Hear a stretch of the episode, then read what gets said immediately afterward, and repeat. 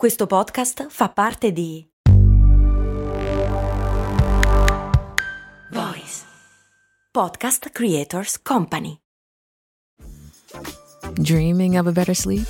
Tossing and turning is not your destiny. And Ollie is here to help.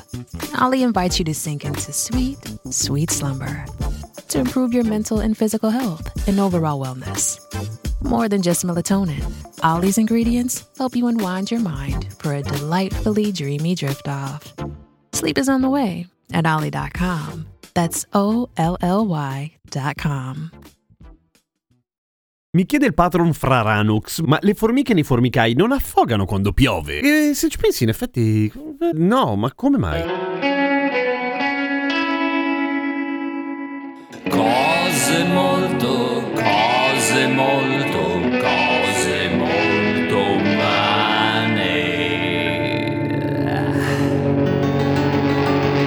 Ciao, sono Giampiero Kesten e queste Cose Molto Umane, il podcast che risponde a un sacco di curiosità ogni giorno. Come fanno le formiche a non affogare quando piove? E soprattutto, è vero che non affogano? Sì, è vero che non affogano tendenzialmente, nel senso che sarebbe estremamente stupido da un punto di vista evolutivo che le formiche, o meglio tutta una colonia di formiche, si obliterasse a causa della pioggia, dal momento che ci sono posti dove piove praticamente ogni giorno. Quindi come funziona questa cosa? Allora, intanto una precisazione, stiamo parlando di formiche in generale, ma non sono proprio poche le formiche, diciamo che sono 16.000 specie, classificate in 472 generi, 20 sottofamiglie, di cui 3 estinte che non esistono più perché non ce l'hanno fatta evolversi bene. O meglio, hanno fatto esattamente quello che l'evoluzione prevede, quando non sei abbastanza adatto, niente, finito. Tutto questo per dire che in realtà ovviamente ci sono centinaia di migliaia di tipi di formicai diversi probabilmente e un sacco di approcci diversi al problema della pioggia, ma comunque in generale l'ingresso del formicaio è rialzato tipo vulcano, il che già aiuta di per sé a non far entrare l'acqua, ma non tutti sono fatti così peraltro, ci sono alcuni che sono completamente a raso terra con un buco che va giù semplicemente, tu dici ma da lì entra l'acqua.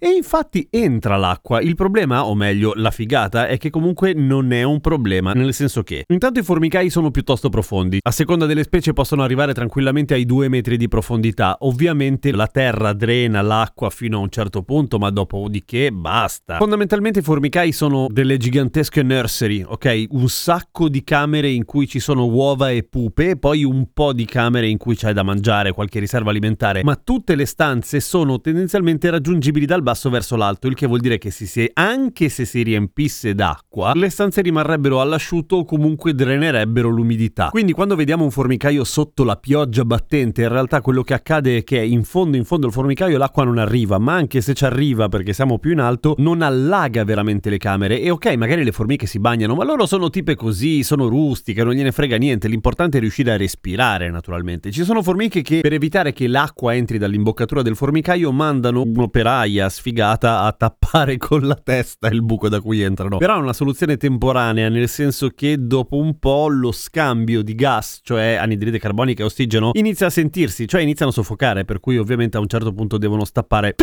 per respirare perché sennò qua sotto non si sta tanto bene. Ci sono più di 200 specie di formiche che fanno parte delle Solenopsis, ovvero formiche di fuoco, che sono quelle che pungono, che non sono solamente rosse in realtà, sono anche nere. Ecco, hanno una serie di figate, nel senso che loro hanno una funzione che non tutte le formiche hanno, cioè vivendo spesso in zone in cui la pioggia cade abbondante e fitta e spietata, hanno imparato tutto un protocollo di evacuazione del formicaio che spacca tutto. In pratica escono in massa, portandosi fuori intanto regina, pupe e uova, e poi fanno una sorta di grandissima zattera, perché le formiche hanno un altro vantaggio dalla loro, cioè che sono troppo leggere per rompere la tensione superficiale delle gocce d'acqua, per cui riescono a camminare sull'acqua effettivamente. Ovvio, se stanno in un buco pieno d'acqua affogano, ma riescono a camminare laddove altri andrebbero sott'acqua. Questo è un vantaggio. Ecco, sfruttando questa capacità fanno una gigantesca zattera, dandosi la manina le une con le altre, arrivando a migliaia di individui, sulla quale zattera si muovono altri individui che appunto portano in salvo la regina, le pupe, le uova e anche le formiche volanti, che sono una sorta di versione elitrasportata delle formiche che in casi estremi volano lontano per colonizzare altri posti, cioè una sorta di estrema razio di sopravvivenza della colonia, cioè moriamo tutti ma almeno tu vai e salvati che puoi. Però in linea di massima ce la fanno nel senso che queste zatterone sono intanto molto grandi e hanno la capacità anche di cambiare forma perché sono veramente veramente delle fighe le formiche e una volta che raggiungono una riva tutte le formiche che sono sopra e poi quelle che stanno facendo parte della zattera vanno appunto dove c'è la terraferma e ricolonizzano anche perché il fatto che il formicaio sia un posto statico che resta lì per secoli non è vero. Sono un casino i problemi a cui devono dare incontro le formiche, predatori prima di tutto, ancora prima della pioggia, per cui sono abituate a sloggiare,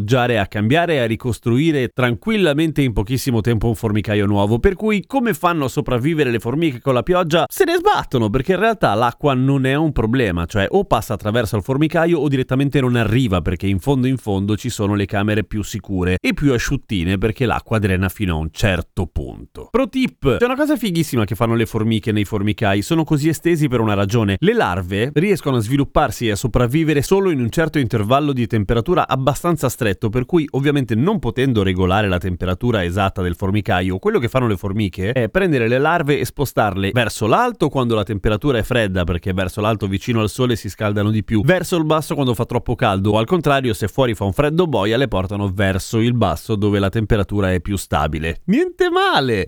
Pensa che sbattimento continuare a spostare bebè su e giù, su e giù, su e giù per l'equivalente di boh 100 piani, che palle. A domani con cose molto umane. Seguimi su Instagram, sono Radio Kesten.